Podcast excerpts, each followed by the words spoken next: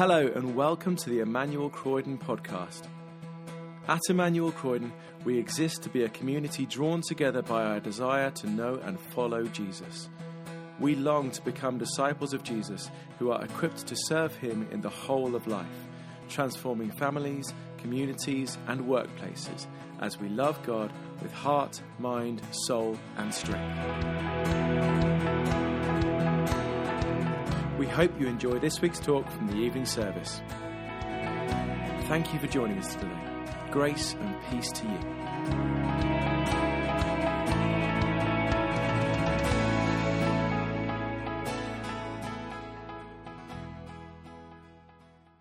Well, we turn now to the scriptures and we're continuing in our series that we're calling Encounters with Jesus, an opportunity to see Jesus at, at the coalface of the relationships that he had. And today we're going to, do, going to do something slightly different because we are looking at the relationship between Jesus, the Son, and the Father. But I'd like to begin by asking you a question. I'd like to ask you, are you interested in the workings of the mind? Are you interested in the workings of the mind?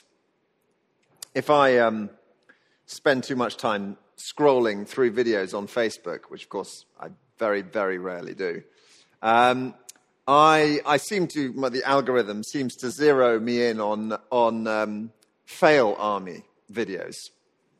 Now, the thing is, I can see the people who are just laughing a little bit right here. And don't worry, I will keep that secret between us. Basically, there are those of us who idle away our hours in the, gutter, in the gutter of, of doing nothing. Uh, and some of us end up watching fail army videos. Others don't know about that. And bless you, you are better people for it.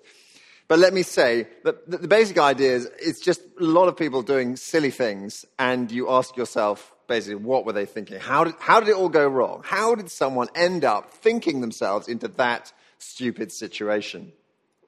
I've got some pictures to share with you to just get you in the mindset. Here's the first one uh, the curry donut.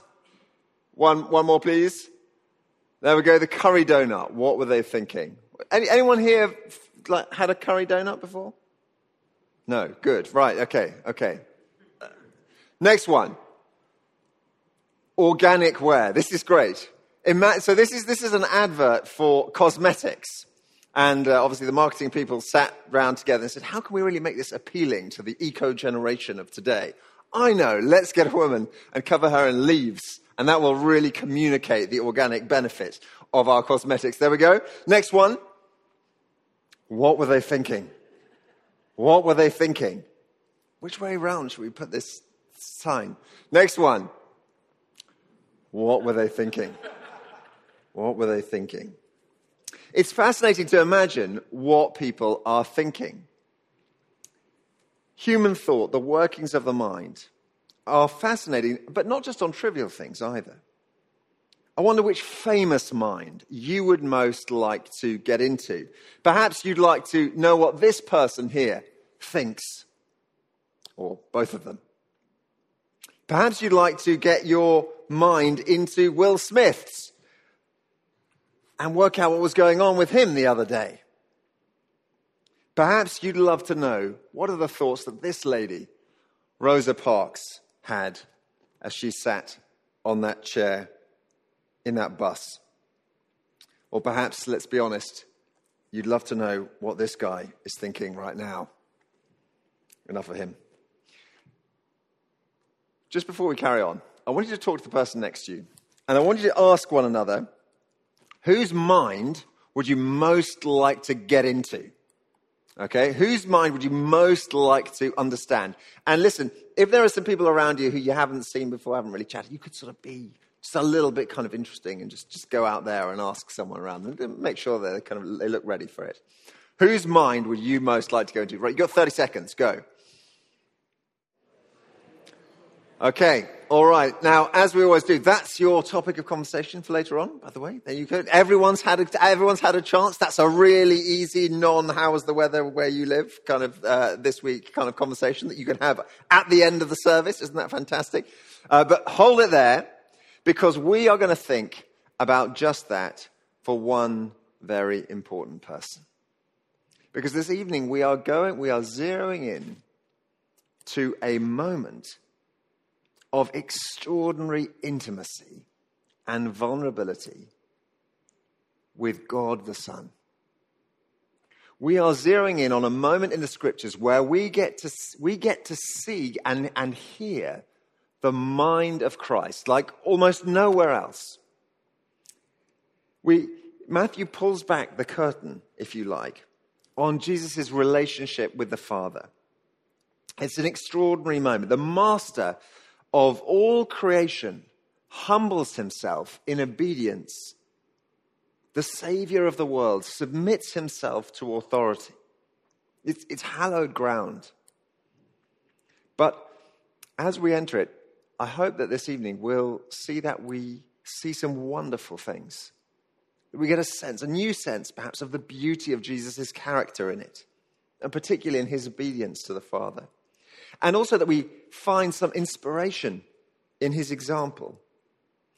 But even more than that, that we, we find assurance, find assurance in the amazing completed work of Jesus. Three sections uh, to, to what we're going to look at a human obedience, a complete obedience, and a unique obedience. So let me uh, look through this passage just under those headings. First of all, a human obedience. Matthew chapter 26, verse 37 tells us Then Jesus went with his disciples to a place called Gethsemane. And he said to them, Sit here while I go over there and pray. And he took Peter and the two sons of Zebedee along with him, and he began to be sorrowful and troubled. And then he said to them, and just listen to this, okay? Listen to this in the context of everything that you believe about who Jesus is. Then he said to them, This is Jesus telling you about his soul. My soul is overwhelmed with sorrow to the point of death. Stay here and keep watch with me. Bit of background here. We've had the, the Last Supper just before. Judas has gone out to start his work of betrayal. The cross and Jesus' death is fast approaching. We've had lots of pointers to that in the verses around this. We've had all these predictions about the, the fulfillment of, of the whole narrative. This story is moving inexorably towards the cross.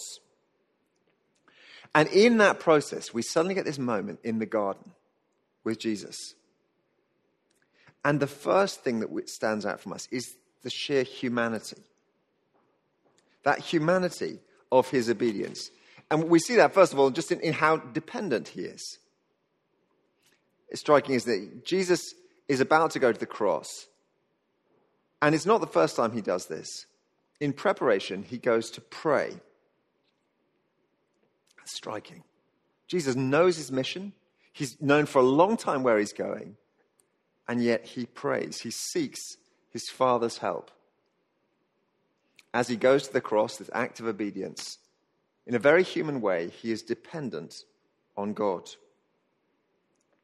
Now, when you find yourself faced with a decision, I wonder whether you find yourself similarly dependent.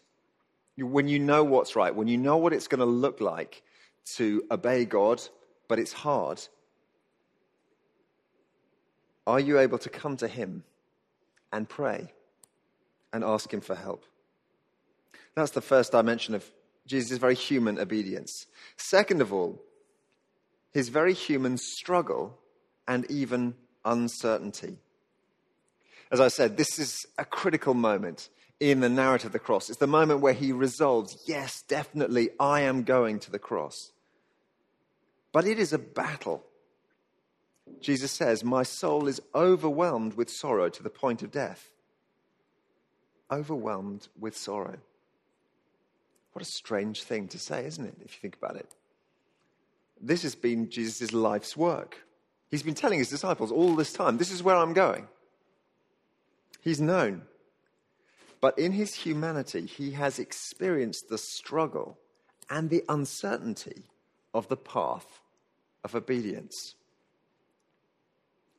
he has experienced a, a, mental agony so unbearable that he felt like the pain of that alone could kill him. right then and there. That, that's what he's saying. My soul is overwhelmed with the sorrow to the point of death. And on top of that, I, think, I don't think it's wrong to read a sense of surprise into these verses. The Greek word suggests a sort of surprising overwhelmedness. Now, that, that may be surprising to us. Well, how could the Son of God be surprised? But he is. Not because he doesn't know what's about to happen, but because the sheer weight of it, the disorientation, the mental darkness, the horror that descends on him at that moment as he goes the way of the Father stuns him. Now, that is what obedience looks like. You know, perhaps you, you faced that. You were looking at, at a really hard situation, doing the right thing in a really thorny issue in your family, or you decided you needed to get out of that project at work because it just it wasn't being done ethically, and you had some really difficult decisions and, and conversations to have, or whatever it was you've had to do. Often, obedience looks like a struggle and comes with a great deal of uncertainty. And we forget that because we always tell about stories of obedience looking at the past. We tell of our, of our heroes. And in retrospect, we often imagine that they just sort of blaze through these difficult situations with astounding moral clarity. But from the other end, from before, as you look at that decision, as you come to a moment where you've got to decide to obey, it often feels like a struggle. It often feels like uncertainty. It often feels like astonishment. So, again, it is a very human moment for Jesus of struggle and even uncertainty. And finally, in this moment of obedience, his humanity comes out in the fact that he needs moral support. He needs moral support. This sounds like an extraordinary thing to say about Jesus, doesn't it? But isn't that exactly what it says? Verse 38 Then he said to them, My soul is overwhelmed with sorrow to the point of death. Stay here and keep watch with me. Yeah, he knows exactly where he's going. And it wouldn't be anything like as torturous if he didn't know where he was going. He knows the inevitability of what, what awaits. But he's also human. He needs his friends at this moment. He needs the support of a friend uh, our, our, first child, Marina, um, we, we, we didn't, well, you know, first time around parenting, you don't really know what you're doing. After, to be honest, fourth time around, you don't really know what you're doing. But um, you particularly don't know with the first one. Uh, and uh, we, we got into a habit of putting her to sleep by sort of staying with her. Uh, and that was an awful, awful decision. And I just, there's a whole sort of phase of my life that's just kind of somewhere in history of me just being in the dark, uh, trying to um, settle my, my child down and her watching to make sure that I didn't leave until she got exhausted of watching and um, finally fell asleep. But it's not hard to understand that feeling, isn't it? Daddy, can you be with me? Now think about that. Jesus experienced that. Will you watch with me? Will you stay with me? is a very human obedience of Jesus's. And I say all of that thing just so that we could feel what a compassionate Savior He is. He is someone who has truly walked our path. You know, I imagine if you're a believer, you, you pray to Jesus. And I wonder whether you think about who it is that you, you, you pray to. You probably imagine him in a, in a particular way. Can you imagine him as someone familiar with dependence? Someone who knows weakness? Someone who's actually been inside struggle and uncertainty? Someone who has asked for moral support? Lord Jesus, you know how when you were in the garden, you wanted your friends to watch. I need that this evening. Jesus is a very human obedience. And of course, his humanity is what makes his obedience in so many ways so meaningful. When, when, he, when he took on flesh, his obedience becomes a much deeper thing. You know, the angels just do what God says. He says, go over there, and they go. No discussion. But Jesus' obedience, because it's human, somehow is both inevitable. He's, he's never going to do anything other than God's will. And yet also somehow it is avoidable. He has to go through the human journey of obedience. It has a cost. He has to work his will into submission to God. And that leads me to my second point. It's a complete obedience. It's not just a human obedience, a complete obedience. Uh, I spoke a little bit about my uh, kids. Um, as a parent, uh, any of you who are parents will know, you, you get um, a front, front seat uh, in the wonderful theatre of observing the path of obedience. Um, adults are, are really good at not, not telling you exactly what's going on, but children are not quite so adept at that. And so you can, you can watch the whole journey. Now, obviously, my children are, are incredibly well behaved, um, and I'm also an excellent father, and my requests are always reasonable, uh, with almost no exception, and um, I'm very consistent and kind and very patient. So, what I'm about to tell you, of course, is very, very rare. But on those vanishing rare occasions, this is what I have witnessed. You say, uh, Please, could you do this? And then they, they go through this, this journey. First of all, they were trying to work out what is dad requiring? What is required here? What am I being asked to do? And then it goes to what do I actually think of doing what he says? Regardless of what it is. What do I think of not necessarily whatever I want to do? I'm not even sure what it is right now, but just the fact that he's asked me to do it. And then once having sort of assessed that whole situation, what am I actually going to do now? And of course, it always goes very well in our household. It's, it's, it's never complicated. Um, but that journey is actually one that all of us have gone on. But when Jesus does it, his obedience is, is complete. He knows exactly what's required he, he battles with it, he, he works his will into that obedience, and then he goes that way, fully, completely, all the way to the end. Listen out for, for that journey. Verses 39 onwards here. Matthew 26, 39. Going a little farther, uh, Jesus fell with his face to the ground and prayed, My Father, if it is possible, may this cup be taken from me. Yet not as I will, but as you will. Then he returned to his disciples and found them sleeping. Couldn't you men keep watch with me for one hour? He asked. Watch and pray so that you will not fall into temptation. The spirit is willing, but the flesh is weak. Now watch him again, going this journey of obedience. He went away a second time and prayed, My father, if it is not possible for this cup to be taken away unless I drink it, may your will be done.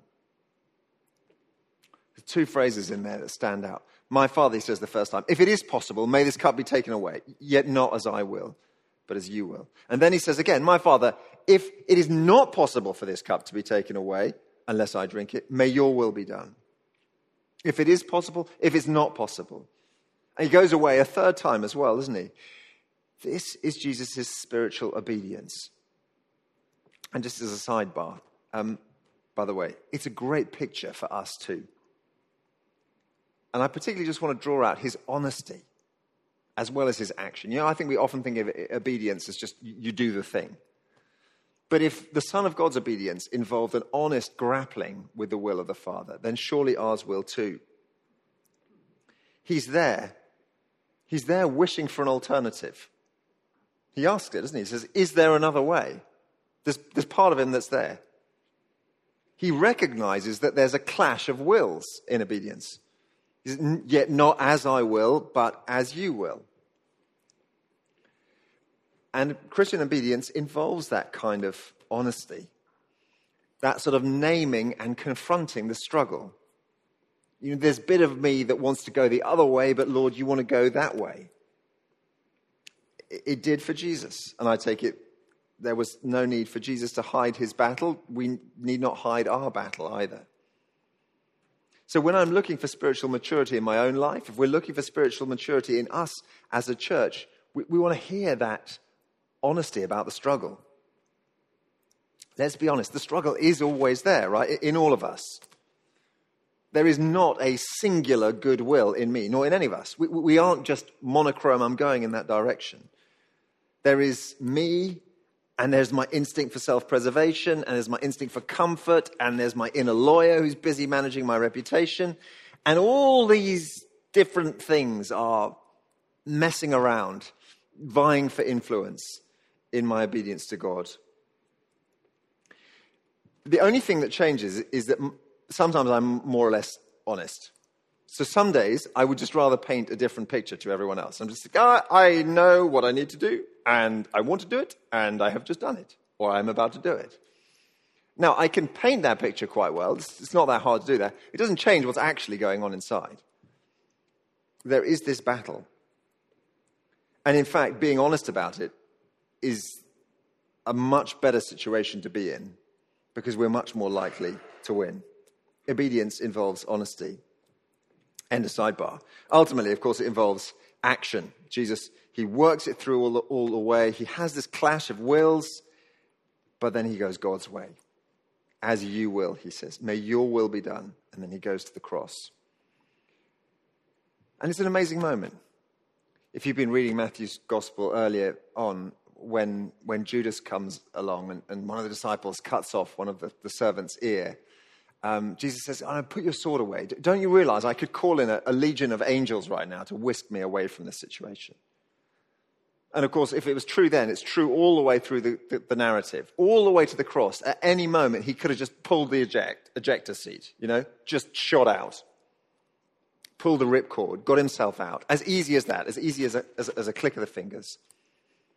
And yet he keeps going.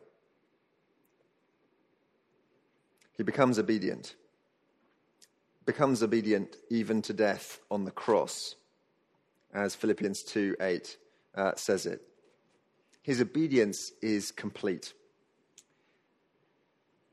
Good. Well, just before we get to our last uh, uh, point, I just want to share with you for a moment a, a picture here.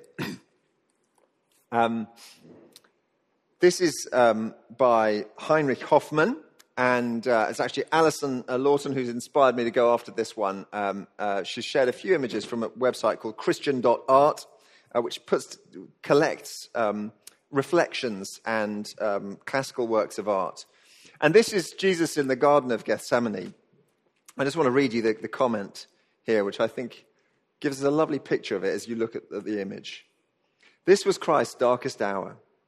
From the words he spoke to his Father, we can feel that his prayer was intense. Jesus was in a moment of agony and anxiety. He was fully human whilst being fully divine. What is so beautiful about this prayer at Gethsemane is that Jesus is completely honest towards his Father. He shares exactly how he feels. That's wonderfully kind of depicted in this painting. Complete openness. And yet, at the same time, Jesus displays in his prayers a complete obedience and dedication to God for his will to be done. Prayer does not change God's plan for us, but prayer changes us to fit to the will of God it aligns our will to his will. Good. So we've had a humble obedience, a complete obedience, and finally a unique obedience, a unique obedience. We've spent some time thinking about Jesus' obedience, and there's a great deal that we can learn for ourselves and our own experience in that. But I think if we, if we only look at Jesus as an example, that's only half the story, and it's probably less than half the story, in fact. Because the real essence of what's going on here is something that we will never do. Jesus' obedience to the Father, in that sense, was unique. It was different from our obedience. And there are two symbols I just want to pick up briefly as we close. The first one is the cup. Jesus says, uh, verse 39, My Father, if it is not possible for this cup to be taken away unless I drink it, may your will be done. If it's not possible for this cup to be taken away unless I drink it, may your will be done. Jesus isn't holding a cup. There's no cup anywhere near this. The cup is uh, an image, a symbol of death and suffering and judgment. Now, commentators have often zeroed in on this particular moment in, in the narrative of Jesus' uh, death and pointed out a pretty obvious but striking thing.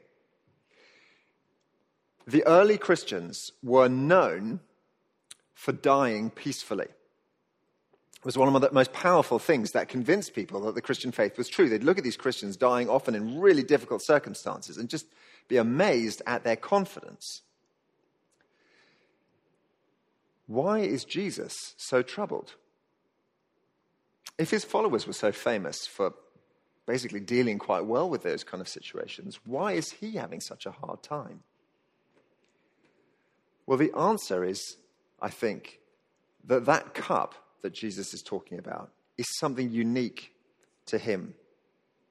He is facing more than a common death. He's facing God's judgment. God the Son is facing the judgment of God the Father. Now, what do I mean by that? Well, God is perfectly just. No wrongdoing escapes his justice. Now, that's a great comfort for us. We think about what's going on in the world right now. There is no atrocity that is outside of God's eye that he will ignore. And yet, that means we all of us face God's judgment. And at that moment in Jesus' life, as he came to the cross, in a very unique way, in a way that, for example, none of us could ever do for one another, Jesus prepares to drink the cup of God's wrath and judgment for himself.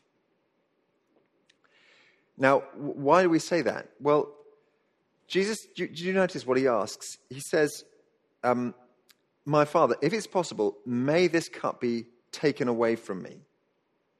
In, in other words, could I not drink it? He asks. Could someone else perhaps drink it? Or could it just not be drunk? But Jesus' obedience ultimately tells us that no, the answer to that is no. No one else can do this, and he must do it. Only God the Son can bear the wrath of God the Father such that you and I would not have to. There's so much more I can say about that. It's a mystery in many ways, um, but not for now. I wonder what that unique obedience means to you. Well, we're almost wrapped up here, but as we come to the end, I'd love to just leave two applications with you, particularly about this unique obedience. What does that mean for us? Well, firstly, it means that we can rest in Jesus. We can rest in Jesus. You know, all those times that we think back in our lives and we, we, we sort of just we, we cringe about what happened. The things that we've done that we shouldn't have done, those memories that we would rather wipe out from our minds, and all the many things that, frankly, we've forgotten but we know we shouldn't have done, and the things perhaps that we don't even realize we've done wrong, and yet, at some level, are disobedience to God. For those, Jesus has suffered and died. If we're trusting Him, He has dealt with them they are, they are no longer ours. Nothing to do. We don't have to now somehow make up for them or, or compensate or, or indeed try to sort of do that kind of psychological dance of trying to let the memories lie, try not to disturb the dust, otherwise, we'll, we'll have trouble with that. It's gone. God's displeasure at our wrongdoing, present past, future, is, is away. It's been borne by, by God Himself. The Son has suffered the alienation from the Father, and, and so we can rest. We can rest. I don't know whether you remember that moment in, uh, when you were 16 and it was the summer of your GCSEs, or, or some, think of some kind of moment of exams or pressure, and, and you were sitting there just worried about this time when the results were going to come. And then do you remember the, the summer after they were all finished? And you realize, oh, you could rest. We're not, we're not waiting for results. We can rest. The results are done. And they are there in Jesus. We can rest. And finally, related to that, we can trust. We can trust. Brief story to finish with. Um, I, uh, I, I, tend to err on the side of um, sort of up to the wire in terms of my timekeeping. And, uh, well, I was going to say once. On many occasions, I've been caught out. But on one occasion, very spectacularly, uh, I was taking a flight to New York and I arrived at Gatwick Airport with 45 minutes to go. And I came in, there was no one there. I went straight to the desk. Brilliant. I'm, know, I've got no bags, so I just walked straight on. And they said, no, it's too late. And I was just, oh, oh, this is a disaster. And I had, I had these 45 minutes of just imagining all the people walking through the building, going through the, you know, and the plane was still there and getting onto it and know, settling themselves in. And there was my empty seat. And then sort of seeing the plane just take off and go off to New York while I was still uh, in Gatwick. And I spent the rest of the day in Gatwick. It was, it was not my finest hour. Um, now, here's the thing about that situation I was not in the plane, it was off to New, New York, I was on the ground in Gatwick. One of the images that the Bible gives us of faith is being in Christ Jesus. It means that wherever he has gone, somehow we have gone. Now, I could think my way onto that plane, but I was never going to get to New York that way. I actually had to get onto a physical plane. But somehow, in some extraordinary, mysterious way, when we're joined to Jesus by faith, we are in Him. It's like we have gone through the crucifixion and the resurrection. It's like we have gone through His obedience. It's like we're connected to Him, and all the good that He has done is somehow ours. Now, I could spend much more time talking about this. I won't say much more. But we need to trust that. We need to trust that, that somehow we are in Christ and that all his obedience is ours. And therefore, his future is ours too. Wherever he has gone, we will go. And that is wonderful news. So, a human obedience, a, a complete obedience, and finally, a unique obedience for us. Good. I'm going to call the um, musicians up to come and uh, uh, join me up here uh, as we as we prepare to sing a final song. But let's let's join together in prayer just before we do that. Let's pray. Thanks for listening to the Emmanuel Croydon podcast. For more information about our church and everything we have going on, visit our website, emmanuelcroydon.org.uk. You can also follow us on Facebook, Twitter, and Instagram to see and hear what's going on in the life of our church.